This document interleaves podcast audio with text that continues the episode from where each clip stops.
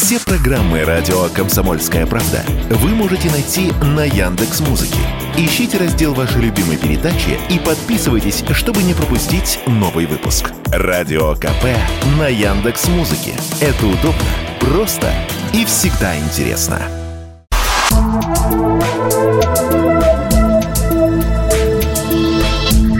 «Просто космос». Всем привет! Здесь «Просто космос» и я, Баченина М. Вопрос о бесконечности космоса по праву считается одним из наиболее частых при обращении к этой тематике. Особенно, если мы говорим о вопросах, которые задают нам дети. Вероятно, пространство действительно бесконечно, но если говорить откровенно, пока наука не может дать однозначный ответ.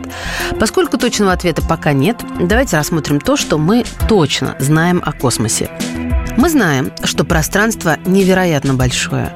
Оно содержит планеты, звезды, системы и целые галактики. И тут нужно упомянуть Эдвина Хаббла.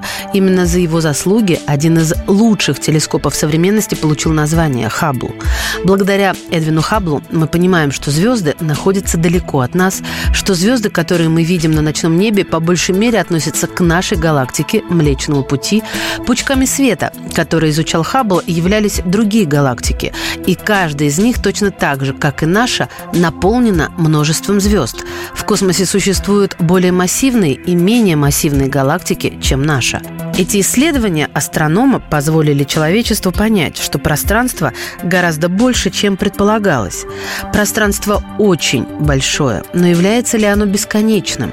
Проблема в том, что мы не можем смотреть в бесконечность. Существуют пределы, дальше которых мы пока не можем заглянуть. Точно так же, как мы не можем выйти из своего дома и увидеть любой из городов в Австралии или Канаде. Часть пространства, которую мы видим, называют наблюдаемой Вселенной. Это объем света, который мы когда-либо сможем увидеть, поскольку при наблюдениях в космосе мы преимущественно изучаем свет и излучение. Но мы точно знаем, что расстояние от одного края ко второму составляет около 93 миллиардов световых лет. Это невообразимо крупное число, с которым тяжело работать даже профессиональным астрофизикам. Это как 300 тысяч раз облететь по орбите вокруг нашей галактики. При этом наше Солнце за всю жизнь сделает всего 20 таких оборотов. Более того, мы находимся в центре нашей наблюдаемой Вселенной.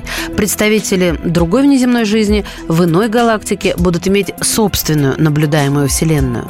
Согласно этой теории, все мы находимся, в условных пузырях пространства. В том случае, когда эти пузыри пересекались бы, мы могли бы увидеть ту часть пространства, которая также доступна для просмотра из внеземной цивилизации. Почему большинство ученых считают, что пространство бесконечно? Вероятно, из-за его формы. Наша часть пространства и наблюдаемая Вселенная имеют особую форму. И эта форма плоская. Это значит, что если бы у каждого из нас был бы космический корабль, и мы отправились бы на нем по прямой линии, мы бы никогда не встретились. Этим объясняется плоская форма пространства, поскольку при любой другой его форме существовала бы вероятность возникновения ряда интересных вещей. Например, ракеты могли бы пересекаться на своем пути или приблизиться друг к другу, но никогда не пересекаться.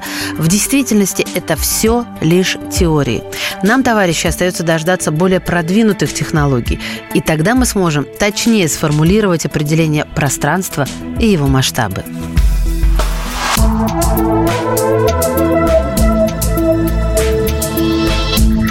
Просто космос.